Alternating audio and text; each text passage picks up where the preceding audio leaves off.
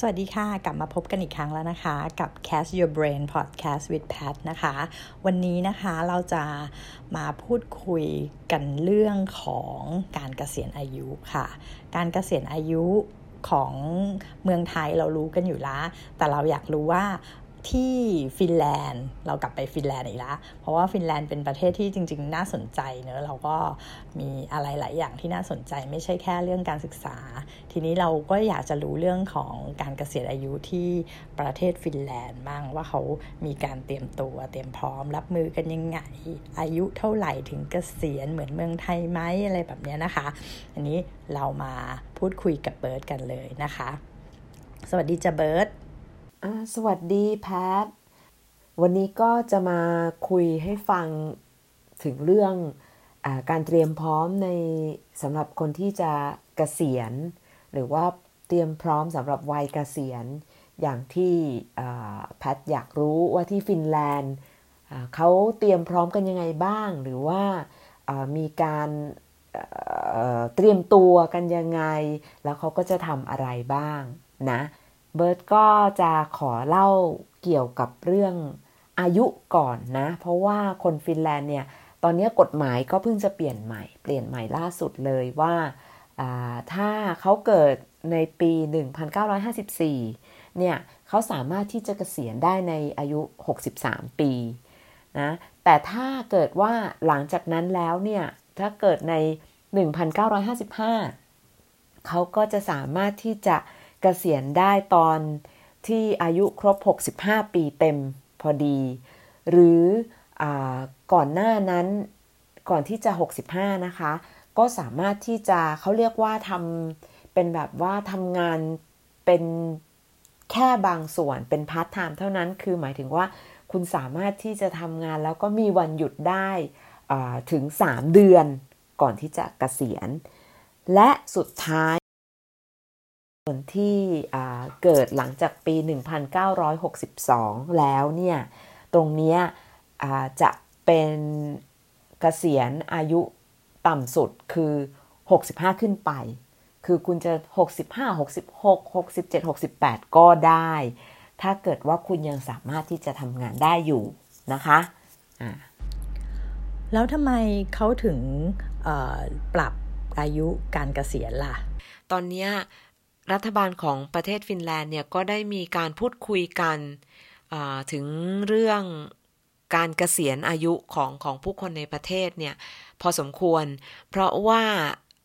ได้มีการเลื่อนอายุอย่างที่ได้ได้เล่าไปในช่วงต้นแล้วเนี่ยให้ให้อายุของการเกษียณเนี่ยเลื่อนไปคืออายุมากขึ้นเกษียณ เนื่องจากว่าตามสถิติแล้วเนี่ยตอนนี้ ประเทศฟินแลนด์มองว่าในอีก 20 ปีข้างหน้านะคะ10-20 ปีข้างหน้าเนี่ยปัญหาก็คือว่าจำนวนการเพิ่มของประชากรเนี่ยน้อยลงมาก เพราะฉะนั้นเนี่ยเราเนี่ยจะพบปัญหาว่าเราจะมีคนที่เกษียณเนี่ยเยอะ ส่วนเด็กที่จะขึ้นมาทำงานตรงนี้เนี่ยจะน้อยลงนะคะ แล้ว ปัญหาที่ตามมาอีกอย่างหนึ่งก็คือว่าคือประชากรน้อยลงเด็กเนี่ยก็จะน้อยลง แล้วทีนี้เนี่ย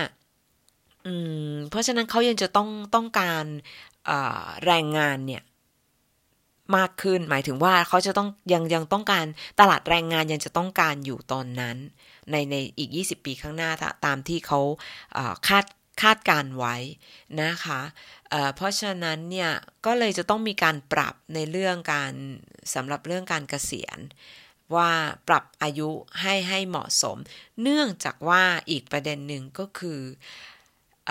ตามสถิติแล้วเนี่ยอายุของอายุของคนเนี่ยเนี่ยอายุเนี่ยจะมากขึ้น หมายถึงว่าจากเดิมเนี่ยอาจจะมีการเจ็บ อาอาจจะมีการตายรวดเร็วขึ้น แต่ว่าจากการสำรวจสุดท้ายแล้วล่าสุดแล้วเนี่ยนะคะ พบว่าประชากรเนี่ยจะมีอายุที่สูงขึ้นนะคะ แล้วจากตรงนี้เนี่ยในอีก 20 ปีหรือ 30 ปีข้างหน้าเนี่ยอายุของประชากรชายเนี่ยอาจจะถึง 90 นะคะ ส่วนประชากรหญิงเนี่ยอาจจะเหยียบร้อย อายุเหยียบร้อย เพราะฉะนั้นเนี่ยวงการแพทย์นะคะก็ดีแล้วก็ในเรื่องของโซเชียลก็ดีในเรื่องของระบบสังคมก็ดีเนี่ยมันจะมีการเปลี่ยนแปลง เพราะฉะนั้นตรงนี้เนี่ยแน่นอนค่ะประเทศฟินแลนด์ก็กำลังมองว่าเป็นสิ่งที่ท้าทายว่าเราจะเตรียมรับรับมือกับ กับสิ่งที่จะเกิดขึ้นอย่างไรนะคะ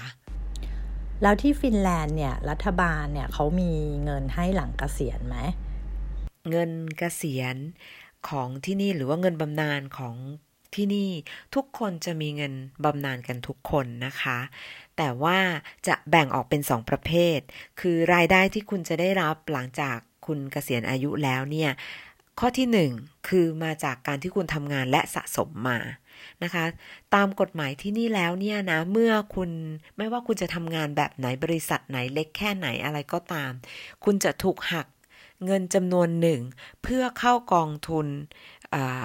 ยามเกษียณของคุณนะคะ ตรงนี้เนี่ยทุกคนก็จะมีไม่ว่าคุณจะทำงานเล็ก ๆ น้อยๆ หรือว่าคุณจะทำงานบริษัทเดียวบริษัทใหญ่ในเวลานานๆก็ตามเงินเกษียณจำนวนนี้เนี่ยคุณสามารถที่จะคอยตามดูได้ว่า ณวันที่คุณเกษียณคุณจะมีรายรับเดือนละเท่าไหร่ อันนี้จะมีประวัติอยู่ในเว็บไซต์ ทุกคนจะสามารถเข้าไปดูได้นะคะ ส่วนที่สองนะส่วนนี้ก็คือเป็นเงินเกษียณจากทางรัฐบาลนะคะ ส่วนที่สองอันนี้เนี่ยคุณจะได้รับเงินเกษียณจากทางรัฐบาลก็ต่อเมื่อ เงินบำนาญจากการทำงานของคุณ ไม่อยู่ในเกณฑ์สูงพอนะคะ อย่างเช่น ขอยกตัวอย่างว่า ถ้าเกิดว่าเงินรายได้ของคุณจากเงินเกษียณของคุณจากการทำงานของคุณเนี่ยคุณมีอยู่ที่ 1,000 ยูโรนะคะ นั่นคือเกณฑ์ของรัฐบาลบอกว่า ถ้าคุณมีถึง 1,200 ยูโรเนี่ย คุณจะไม่ได้รับจากรัฐบาล ถ้าเกิดคุณมีแค่พันหนึ่งเนี่ย รัฐบาลก็จะจ่ายให้ตรงนี้นะคะ คือเพิ่มขึ้นมานิดนึง เพื่อให้คุณจะได้ในระดับนั้น ทุกคนจะเป็นระดับกลางตรงนั้นนะคะ ทั้งนี้ทั้งนั้น เงินเกษียณทั้งหมดหรือเงินบำนาญทุกอย่างที่เป็นรายได้ของคุณ คุณจะต้องเสียภาษี ภาษีแบบ progressive tax ก็คือถ้าคุณมีรายได้สูง คุณก็จะเสียภาษีสูง ถ้าเกิดคุณมีรายได้ต่ำภาษีของคุณก็จะต่ำนะคะโหจริงๆนี่เป็นเรื่องที่น่าสนใจมากเลยเนอะว่ารัฐบาลเขาก็มีการ เตรียมพร้อมทางด้านการเงินให้ อยากอยากให้เบิร์ดเล่า เพิ่มเติมเกี่ยวกับเรื่องของการเตรียมตัวของประชาชนชาวฟินแลนด์เอง ด้วยว่าเขาเตรียมตัวยังไงในด้านการเงินแล้วก็สภาพจิตใจเนี่ยหลังเกษียณเนี่ยการเตรียมพร้อมของคนที่นี่ การเตรียมพร้อมทางด้านการเงินใช้คำว่าทางด้านการเงินก่อนก็แล้วกัน การ การเตรียมพร้อมทางด้านการเงินก็คือว่าจะมีคนบางส่วนที่ได้เเริ่มเก็บหอมรอมริบมาตั้งแต่การทำงานนะคะ ก็คืออาจจะมีการให้หักเเงินสำหรับเกษียณเนี่ยมากเกินกว่าจำนวนที่เขาจำกัดไว้ หรือมีการลงทุนด้วยการซื้ออสังหาริมทรัพย์ เช่น บางคนอาจจะลงทุนในการซื้ออพาร์ตเมนต์เล็กๆ ในเมืองที่เอาไว้ให้นักเรียนเช่า หรือว่าให้นักศึกษาเช่า หรือบางคนอาจจะมีการลงทุนในเรื่องการซื้อผืนป่า เพราะว่าที่นี่ป่าไม้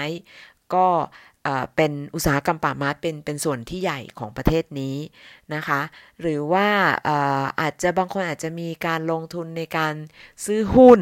หรือว่าซื้อกองทุน อันนี้เนี่ยก็แล้วแต่แต่ละคนจะเตรียมพร้อมอย่างไร ส่วนที่สองก็คือการเตรียมพร้อมในเรื่องอร่างกายและจิตใจนะคะตรงนี้เนี่ยการเตรียมพร้อมในเรื่องทางร่างกายและจิตใจเนี่ยแน่นอนบางคนก็ รู้อยู่แล้วว่าเตรียมว่าเดี๋ยวตัวเองจะกะเกษียณเนี่ย บางคนก็จะต้องอเตรียมคิดอะละว่าจะทำอะไรบ้าง หรือว่าบางคนก็เตรียมแล้วว่าตัวเองเนี่ยร่างกายหรือสุขภาพเนี่ยเอื้ออำนวยไหม ถ้าเกิดว่าเขาอยากจะ เดินทาง หรือว่าอยากจะไปใช้ชีวิตอยู่ในต่างประเทศ เพราะว่าอย่างที่รู้ๆกันนะ ที่นี่ฟินแลนด์ หน้าหนาวอากาศหนาวมาก ก็บางคนก็เตรียมพร้อมว่าอาจจะอยากจะย้ายไปอยู่ช่วงฤดูหนาวเนี่ย อาจจะไปอยู่ทางยุโรปทางใต้ เช่นไปอยู่ประเทศอิตาลี หรือว่าสเปน หรือว่าโปรตุเกสเป็นต้นนะคะ ตรงนี้เนี่ยก็จะมีความเตรียมพร้อมเอาไว้บางคนเนี่ย อายุ 50เนี่ยคิดละว่าเตรียมยังไง หรือว่าห้าสิบหน่อยๆเนี่ยเริ่มแล้วว่าฉันจะทำยังไง จะมีเพื่อนไหมจะอะไรไหมบางบริษัทบางที่ทำงานบางที่นะคะ เขาได้เตรียมสำหรับคนที่จะเกษียณด้วยไม่ใช่ว่าตัวเราอย่างเดียวนะ คือบริษัทบริษัทใหญ่ๆเนี่ยบางทีเขาก็มีโครงการอย่างเช่นว่า เมื่อคุณเกษียณอายุแล้วเนี่ยอาเซียเลิกทำงานไปแล้วเนี่ย คุณสามารถที่จะกลับมาหาเพื่อนเนี่ย โดยที่เขาจะมีว่าหนึ่งเดือนเนี่ยก็จะมีการเตรียมพร้อมไว้หนึ่งครั้งว่าวันนี้จะเป็น coffee coffee break คือคือพบปะสังสรรค์ coffee break for all อาจจะเป็นสักครึ่งชั่วโมง หรืออะไรอย่างเงี้ย หรือว่าหนึ่งชั่วโมง หรือว่าอาจจะเป็นดินเนอร์ซึ่ง เปิดโอกาสให้ผู้ที่เกษียณงานแล้วเนี่ย สามารถที่จะกลับมาพบปะสังสรรค์ กับเพื่อนที่ยังคงทำงานอยู่ เพื่อที่จะได้ใช้ ความรู้หรือว่าแลกเปลี่ยนความคิดเห็น หรืออาจจะแลกเปลี่ยนประสบการณ์ตรงนี้กับเด็กรุ่นใหม่ อันนี้ก็เบิร์ดคิดว่าก็ก็ก็ดีเหมือนกันนะคะ ตรงนี้ไม่รู้ว่าประเทศไทยมีใครคิดทำบ้างหรือยังนะ แล้วก็อีกส่วนหนึ่งก็คือคนที่จะเตรียมเอาไว้ว่า ตัวเองจะไปอยู่ต่างประเทศก็อาจจะมีการเตรียมพร้อมในเรื่อง การหาที่พักหรือว่าการซื้อบ้านพักอาศัยอพาร์ตเมนต์หรืออะไรอย่างนี้เป็นต้น อันนี้ก็มี ส่วนที่ 3 ก็คือคนที่เตรียมพร้อมว่าตัวเองจะไม่ไปไหนเนี่ย คือจะอยู่ที่นี่อาจจะมีการเตรียมพร้อมว่าตัวเองจะจะพบปะสังสรรค์เพื่อนยังไง จะมีการ มีครอบครัวไปเตรียมเตรียมเจอครอบครัวมากขึ้นไหมหรือว่ามีลูกมีหลานแบบไหน อันนี้เนี่ยก็แต่ละคนก็จะจะมีการคิดไปต่างๆกันนะคะโอ้โห วันนี้ก็ได้ความรู้เรื่องการเกษียณเยอะเลยนะ ของประเทศฟินแลนด์เนี่ย วันนี้เราก็ขอขอบคุณเบิร์ดมากเนอะ งั้นเดี๋ยวคราวหน้าเราอาจจะมาพูดคุยกันใหม่ อาจจะเป็นเรื่องของสังคม ผู้สูงวัยของชาวฟินแลนด์เนอะโอเคนะ thank you จ้าเบิร์ด take care นะ บ๊ายบาย จ้า ค่ะก็จบลงไปแล้วนะคะกับเรื่องของการเกษียณอายุที่ประเทศฟินแลนด์นะคะ คราวหน้าเราจะมาพูดคุยกันในหัวข้ออะไรนั้น ต้องติดตามรับฟังกันต่อไปนะคะ ขอบคุณมากค่ะ เอพิโซดนี้ บ๊ายบายค่ะ